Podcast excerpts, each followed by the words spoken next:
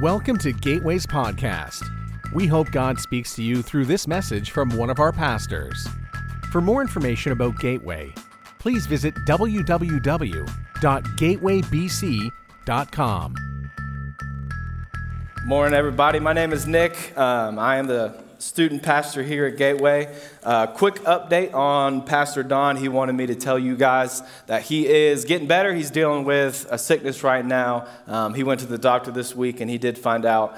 Um, he is very he, for, for the next week he is very contagious so him and mary are laying low she's still healing of course from her ankle uh, but he is on the mend feeling better, getting, getting better, um, and looks forward to the point where he's not contagious and he does plan um, on being back up here next, next Sunday. The good news for me is that uh, he gave me more of a heads up than 6.30 like our last week's speaker. Uh, so I do really appreciate that I was given, which camera am I, am I on? Thank you, Pastor Don. I appreciate not 6.30. Uh, so I had a couple of days to, to get ready. And it's a great joy to be here with you guys. I hope, as Bart said earlier, I do hope you all had an amazing Thanksgiving, a happy Thanksgiving, good turkey day uh, with your family.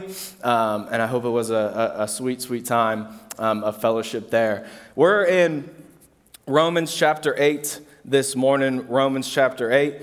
Uh, um, and there, there is a lot of garnet out there, which I do appreciate, as my next story will tell you guys. And for you Clemson fans out there, I do have I have one joke later, uh, but only one. I promise. I have one Carolina Clemson joke, but it's like a once in a decade opportunity. So please grant me the grace.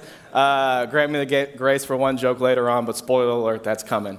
Um, but I do want to tell you guys a story before we hop into, into Romans chapter 8, a story of one of the weirdest, strangest, um, yet awesome days of my life. I'm married and have a kid, so it's not like one or two, but it's definitely like top five up there of just the strangest but but nicest days that I've ever had. And it was just kind of like a random like Thursday a couple of years back. And I just remember I was sitting at church, sitting uh, in the office, just getting stuff done, and, and all I really remember of this day looking back was just kind of just dreary, like kind of like this morning, you know, it was kind of dreary. Uh, I was feeling kind of down and out. Um, and it all revolves around like I was just like I was just kind of missing one of my buddies. Uh, I was missing him. I haven't seen him in a while, and, and, I tell students this all the time. Like you guys hang out with your friends all the time now. When you get to 30, like I am, you're lucky if you see your buddies like once a month, and so you miss you miss your friends, right? And so I, I just remember I was sitting in my office.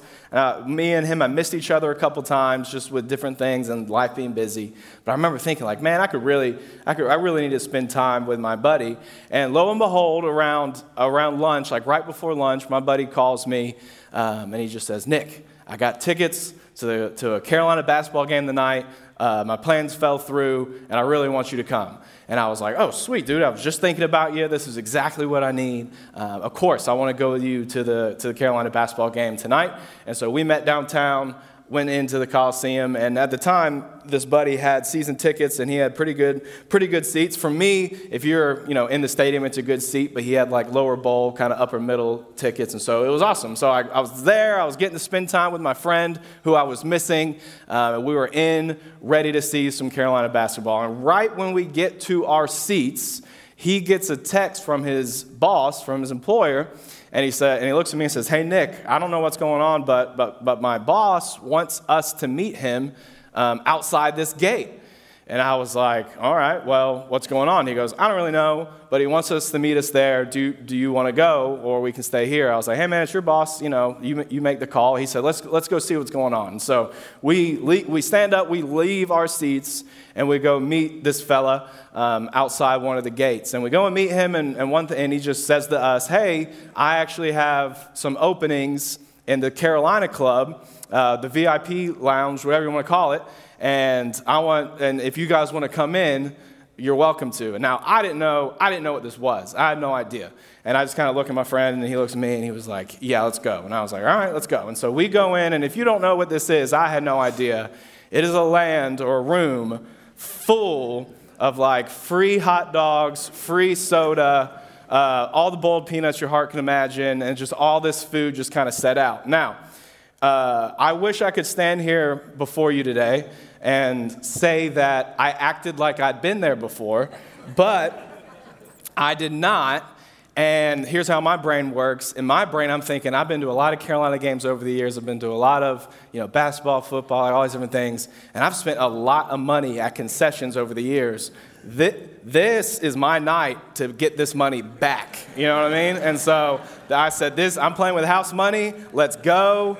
And, you know, 50 feet down the, down the walkway, you know, hot dogs and a drink are like $16. So if I, hopefully I did my math right. If I'm right, I, I hit triple digits that night. I ate at least $100 worth of hot dogs and soda and all these different things. And it was, it was a great evening. And, and, and my buddy always gets to the stadiums early. I don't know why. He always gets there. Every concert and game we go to, we get there like two hours before. And I'm like, dude, why are we sitting here? And so we got there. We got to fully enjoy this land of hot dogs and soda. Um, and eventually, you know, it was getting time to tip off. And um, he looks at me and says, Hey, I'm just going to go say thank you to my boss. This has been awesome. And I was like, Yeah, dude, let, like, I want to say thank you too. So we go and say thank you. And we're heading out of the VIP room. And again, his boss grabs us and says, Hey guys, um, the, the people beside me actually aren't at the game tonight. Do you guys want to come sit with me? Now, in my head, I'm thinking more hot dogs, more soda, so sweet. Anything this guy says, I'm down. And so, I, so, you know, I looked at my buddy again, and he says, Yeah, let's go, let's go. And so we follow him through this tunnel, and we're, I remember we were going down, and I remember thinking, like, where, where, where is there that's down? And I actually have a photo of where we ended up sitting for that game. And we were, sit, we were sitting right behind the old ref, right on the court. And in my head, I'm like, this is awesome. And I don't, I don't know how you feel about Frank Martin, um, but what I can tell you is that we were like real close, and everything you think he's saying is being said, and the intensity level is very, very high. We, we actually locked eyes one time and I got goosebumps. I was like, oh my gosh, this guy's terrifying. And so we were, we were sitting very, very, very close and it was, and it was just an awesome experience. So, you know, we thanked, I thanked my buddy, we thanked um, his employer, we, we did it all. And so it, it, was a good, it was a good night. And the reason I tell you this cheesy pastor story um, is not because it was just a simply awesome day and it, it, the reason I tell you this story is because when I'm sitting in my office, just kind of feeling down and out, there is no way I could have written you a script or written out what my day would look like to get me from where I was to where I ended up being. And this is like the closest example I can give you. And I'm not trying to over spiritualize everything, but it's the closest example I can give you to how the Holy Spirit is constantly working behind the scenes in our life for our good, for our benefit. Romans chapter 8, if I were to summarize the whole thing, it's that we have a Holy Spirit living inside of us that is constantly working for our benefit. And we don't always see it all the time, we don't always understand it all the time. But what that means is that I don't believe in luck. Like, I don't believe in coincidence, I don't believe in karma. But I believe that there's a God who is sovereign or in control over everything that is constantly working for the believer's good, for my good. And that's, and that's what Scripture teaches. That's what Scripture informs us of. And because we serve a God who's in control of everything, who is sovereign over everything, who is constantly working out for our good, what that means and what I want us to be encouraged of today is because Scripture teaches that, and we're going to see it in Romans 8 because he's constantly working and constantly in control, that means that our past, our present, and our future are secure and safe in the hands of God. And that's what we're going to talk about this morning. That's what I want us to see. And so if you open up to Romans chapter 8, we're going to be in, in verses 26 through 28, but I, I can't open up to Romans 8 without giving you guys some of my favorite verses. And a lot of these are ones you've heard before. In Romans 8, there's no condemnation in Christ Jesus. You are not in the flesh, but in the spirit. You received a spirit of adoption through which we cry out, Abba, Father. For I consider that the suffering of this present time are not worth comparing with the glory that is going to be revealed to us. And, and a, a last verse that I love in, in there is if God is for us, who can be against us? So, like I said, Romans, Romans chapter 8 kind of leads us down this path that we that God did on our behalf what we could never do for ourselves. And that is he sent his son Jesus Christ to defeat sin, to defeat death, and in and in Christ's death and resurrection, what that means for us is that we are taken from our flesh, taken from our, our dead selves, as Romans 8 says, and when the lifeblood of Jesus is applied to our lives, what that means is that we are given a new life. And so Jesus came in, did what we can never do, saved us from our sins, saved us from, uh, fixed the problem of sin so that we can have a relationship with God. And in doing so, Romans 8 says that we are given the Holy Spirit, which is a person of the Trinity, which means that it is God is living inside of us. And so we're given this new spirit, this new life that lives inside of us. And that brings us to Romans 8, verse 26, where we start to see what the Holy Spirit is doing behind the scenes for our good. And, and 26 says this In the same way, the Spirit also helps us in our weakness, because we do not know what to pray for as we should. But the Spirit Himself intercedes for us with inexpressible groanings. And He who searches our hearts knows the mind of the Spirit because he intercedes for the saints according to the will of God. We know that all things work together for the good of those who love God, who are called according to his purpose. Now, like this verse, like I'm sure all the, all the rest of the verses, if you spent any time in church, I'm sure you've heard a couple, uh, I've heard, I'm sure you've heard these verses before. But this morning, before I get to what it means for us, there are some things that I do want to explain we need to know from these verses. And, and, and the first big thing I think we need to know from these verses is that the Spirit intercedes for us. The Spirit intercedes for us. And, and just like I said, the Holy Spirit comes and dwells within us. And as these verses describe in 26 and 27, what these verses explain and show us is that as God the Father searches our hearts, looks into our hearts, looks into our minds, looks into our thoughts, part of what the Holy Spirit, which resides within the believer, part of what the Holy Spirit does is communicate with God the Father on our behalf. And that's in the terrible times where we have no idea what to say, where we have no idea what to pray, where we have no idea what to feel. And that's also in, I think, the joyous times where we're not even praying. But a Holy Spirit resides within the believer and is communicating with God behind the scenes on our behalf, which is a crazy thing to think about because if you peek into what other religions say about communicating with God, there are religions that say to communicate with God, you need to talk to the right person and that person will communicate to God on your behalf. There are other religions that talk about if you want to communicate with God, you need to memorize this prayer, face a certain direction, and say the exact right thing for God to hear you. There are other religions that say uh, you, can, you, you can't even speak to God, but somebody else has to do it for you. And the crazy thing of what Romans 8 teaches is that even when we're not communicating with God directly, the Holy Spirit is doing it for us. And so the beautiful thing is, it's, it's, not on us to say the right things. It's not on us to talk to the right person. Even when we have no idea what to say or what we need, the Holy Spirit is talking to God and saying, here's what this brother in Christ needs. Here's what this sister in Christ needs. Here's what Nick needs. And for me, that just takes the pressure off my shoulders to say the right things, to pray the right things, to know the will of God. But I have confidence in what Scripture teaches, which is that the Holy Spirit is always communicating to God on our behalf for our good. And that's incredibly encouraging. The second thing, the second thing, and I have a story for this one too. The second thing is that all things work together for good. All things work together for good.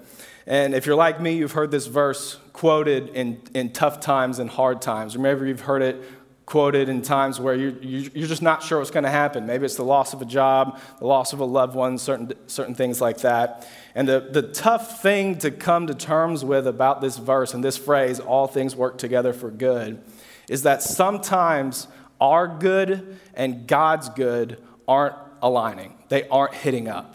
And I have a toddler. His name is Gus. Uh, he's almost two. He's like a year. I don't speak in months. I can't. But he's like a little over a year and a half. Um, and Catherine does all the grocery shopping in our house. And one thing that uh, Catherine was apparently she was feeling generous one, one day because she went to Sam's Club and she brought back home a toddler's like dream, right? She brought back, and some of you guys may know this, I remember this from my VBS days. She brought back a whole barrel full of fruit snacks, all right? Just a whole barrel full. I think they're called smileys. I see some nods out there. You know what the smileys are. And Gus had never had a fruit snack before, and you guys know part of being a new parent is you get to introduce your kids to new things, and it's exciting. And so we gave Gus one fruit snack, just like one single one, and he was saying like more, more, more, more. And we're like, all right, we gave him another. He ate, and his first sit down with his fruit snacks, he had three bags of fruit snacks. And here's, and it didn't take him long before he figured out how to say, and this is how he says it. He says, fruit snack, fruit snack, daddy, fruit snack. And here's, here's what happened. We put the fruit snacks on top of the fridge. we put the fruit snacks on top of the fridge, and we'd sit him down in his high chair for, for breakfast. And I'd say, hey, you know, Gus, it's 6.30 in the morning. Hey, Gus, here's your eggs, here's your oatmeal. And he'd look at me and go, no.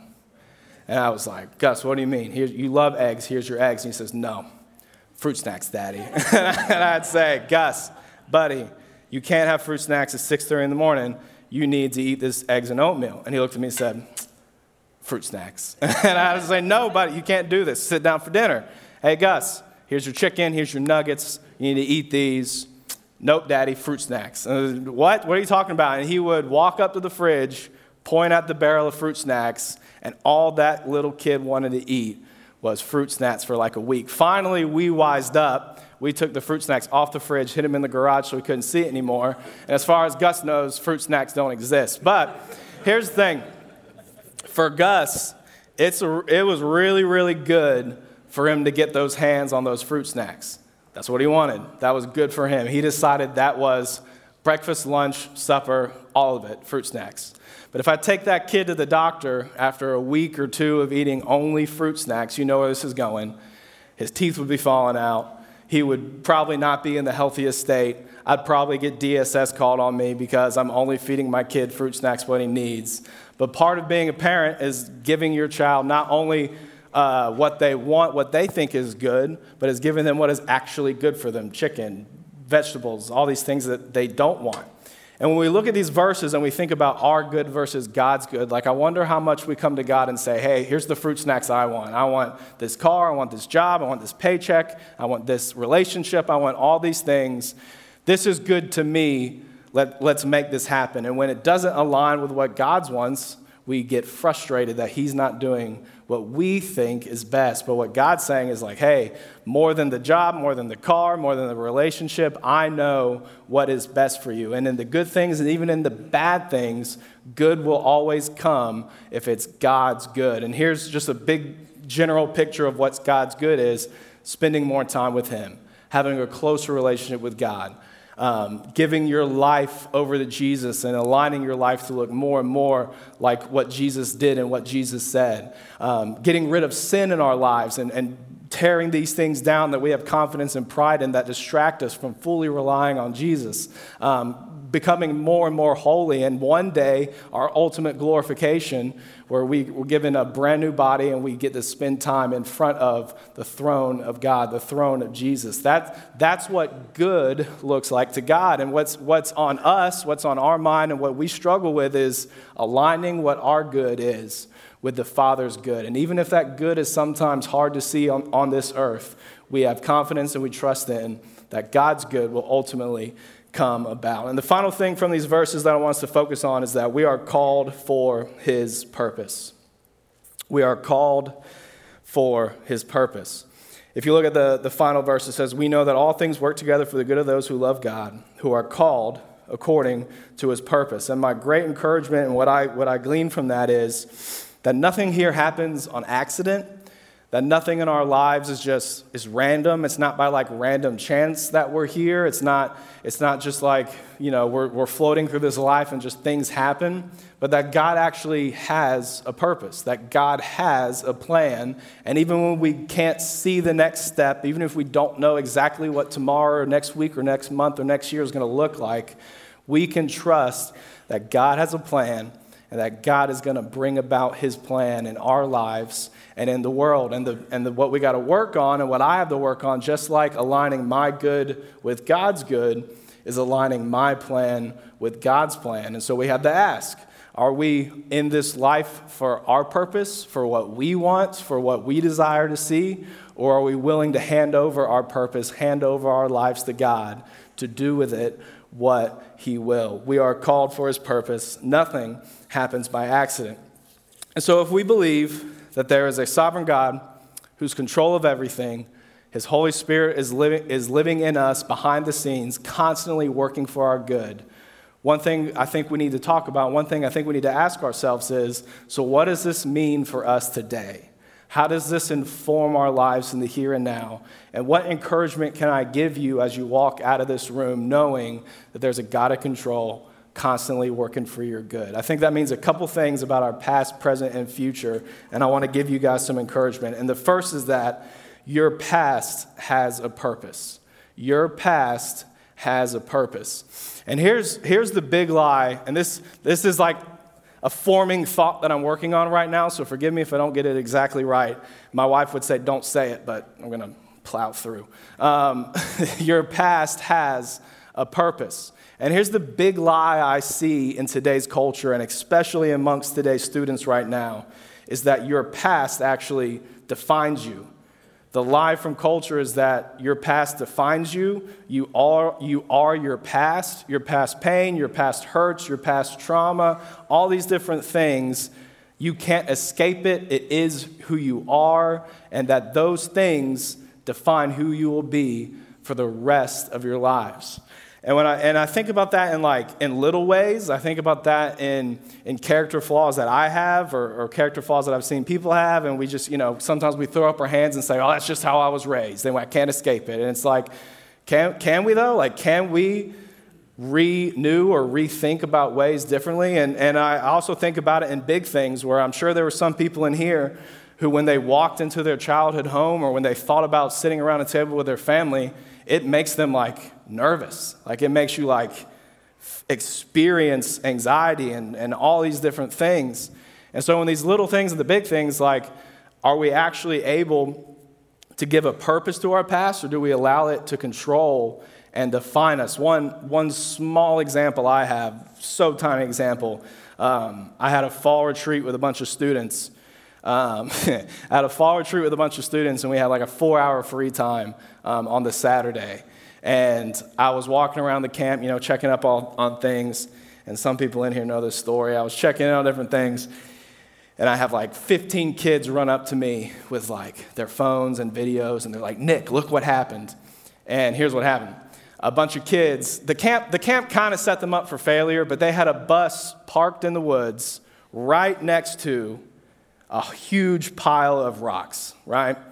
Um, and what was shown to me on video is just like six kids just hurling rocks at this, at this bus and just shattering all the windows, shattering everything, and all these different things. Again, small example, but I got to spend my four hours of free time at that camp sitting down with these kids and just saying, hey, uh, here's a video of you, you know, throwing rocks at a bus. Was that you? No, no, no, no. Well, here's the video, like zoomed in on your face and the rock in your hand. And so I got to sit down and have that fun time. And I remember it, it, was no fun. Like I hated it. I hated, you know, they're, you know, they're 13 kids, 13 year old kids. It's not their fault. They're just doing stuff. But I remember sitting down with them and going through all that. The very next year, I show up at the same camp, and I show up, and I like I step foot on the camp campus, and I'm walking around, and like I'm like sweating. I'm like nervous. I have anxiety. I'm like, are, the, uh, is, are we going to have just as bad a time last year, this year as we had last year? And the reason that happened was because my body like remembers what I went through and is bringing that up again. And that, and that's what happens when past things happen. When past pain happens to our bodies and our minds, we remember it. Our bodies remember it, and for better or for worse, it puts us through those experiences again but what counselors and therapists and all these different people are starting to learn is that instead of running from our past or instead of blaming others for our past, how we actually heal is by confronting our past, dealing with it, and then turning around and renewing our minds, changing our minds to fight the lies that our bodies or that our minds tell us.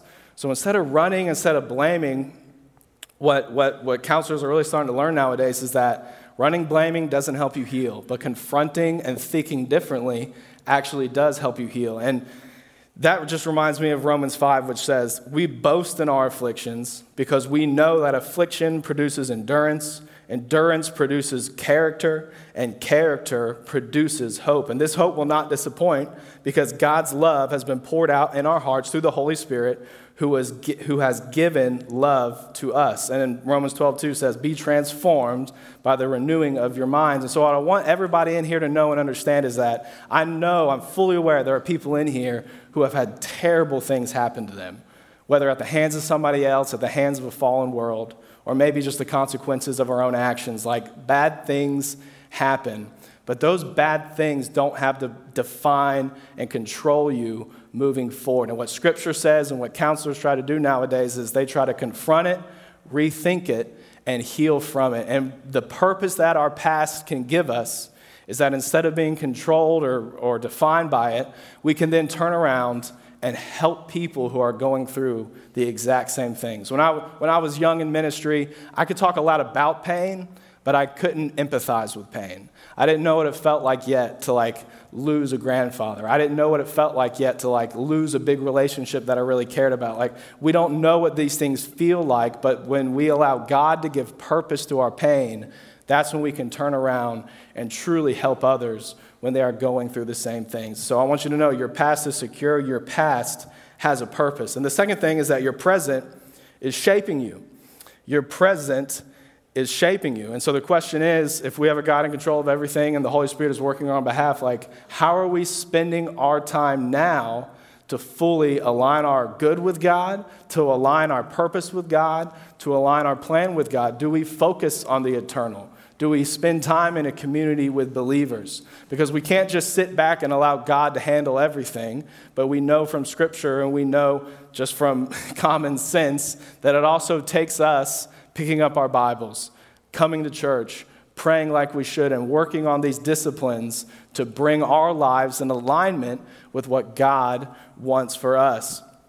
How is your present shaping you? How are you spending your time now? My dad, my dad actually dropped this nugget on us on Thanksgiving. We're sitting around where he's actually in the room. Uh, we're sitting around talking at Thanksgiving. Everybody was talking about how busy we were. Everybody was saying how we don't have time to do anything.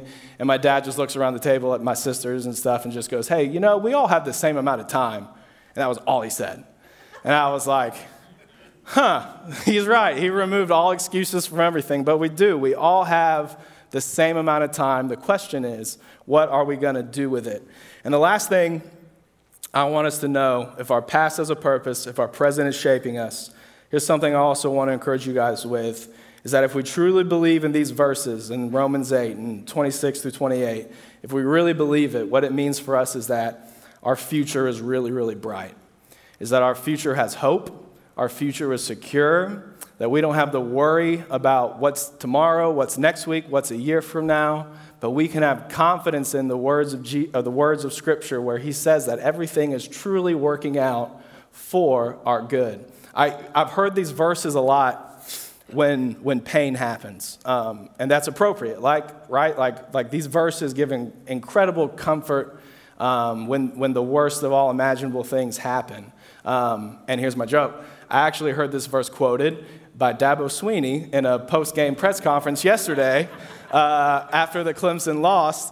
uh, he actually quoted these verses saying, All things work together for good. And, that's, and it's true, all things do work together for good. But these verses also give us great encouragement. And I know that because just a couple verses later, this truth right here, that all things work together for good, informed Paul to write this. He says, I'm persuaded that neither death, nor life, nor angels, nor rulers, nor things present, nor things to come nor powers, nor height, nor depth, nor any other created thing will be able to separate us from the love of God that is in Christ Jesus our Lord. We live in a fallen world where, where if sometimes it feels like problems and pain are around like every corner. And I can't tell you what's going to happen tomorrow. I can't tell you what's going to happen a week from now. I can't tell you what's going to happen a year from now. But what I can know for sure is that no matter what happens, that the Holy Spirit is working behind the scenes for our good. And I have hope in that. And I have hope in what the Word of God says. And my prayer for all believers in this room is that we can truly have this hope that even though we don't know what's coming next, even though we can't predict the future, that God's got our best and God's working behind the scenes for our good. And we have hope in that. And so, my question for everybody in here is just simply do you have that hope? Do you have hope in the future? Do you, do you even believe that your past has a purpose? Because terrible things can happen, and pain can happen, and hurt can happen. But when you apply God to these situations, amazing things can happen. And what I find myself doing in life sometimes is like I come to God with my problems and I come to God with things. And I, I think, God, here's these big problems. What are you going to do? When in reality, it's like, hey, we serve a big God, and these problems are actually really small when we bring them to Him. And so, do we have this hope that everything's going to work out? Because I know for everybody in this room, if the Holy Spirit's living in you, we're longing for this day where Jesus will come back or will leave this earth, where we'll be standing in front of the throne room of God where all hurt, all pain, everything will be erased. And I'm confident in what Paul says that the sufferings of this present time are worth it to get us to that place. So let's have hope that our past has a purpose, our future is shaping, our present is shaping us, and that our future is bright if we're following after God. And, and the encouragement also I want to give everybody in here is that if you do have this hope, and, and I have it, and I hope you do as well, there are a lot of people living in our communities, there's a lot of people living at your work and in the world around us that don't have this hope, that are living life day to day, always wondering what's around every corner. And I can't imagine what it would be like to go through pain in the absence of the love of Jesus and the truth that He's working for our good. So let's share this hope. Let's, let's firm up this hope within ourselves and then turn around and share it with those around us. Would you pray with me?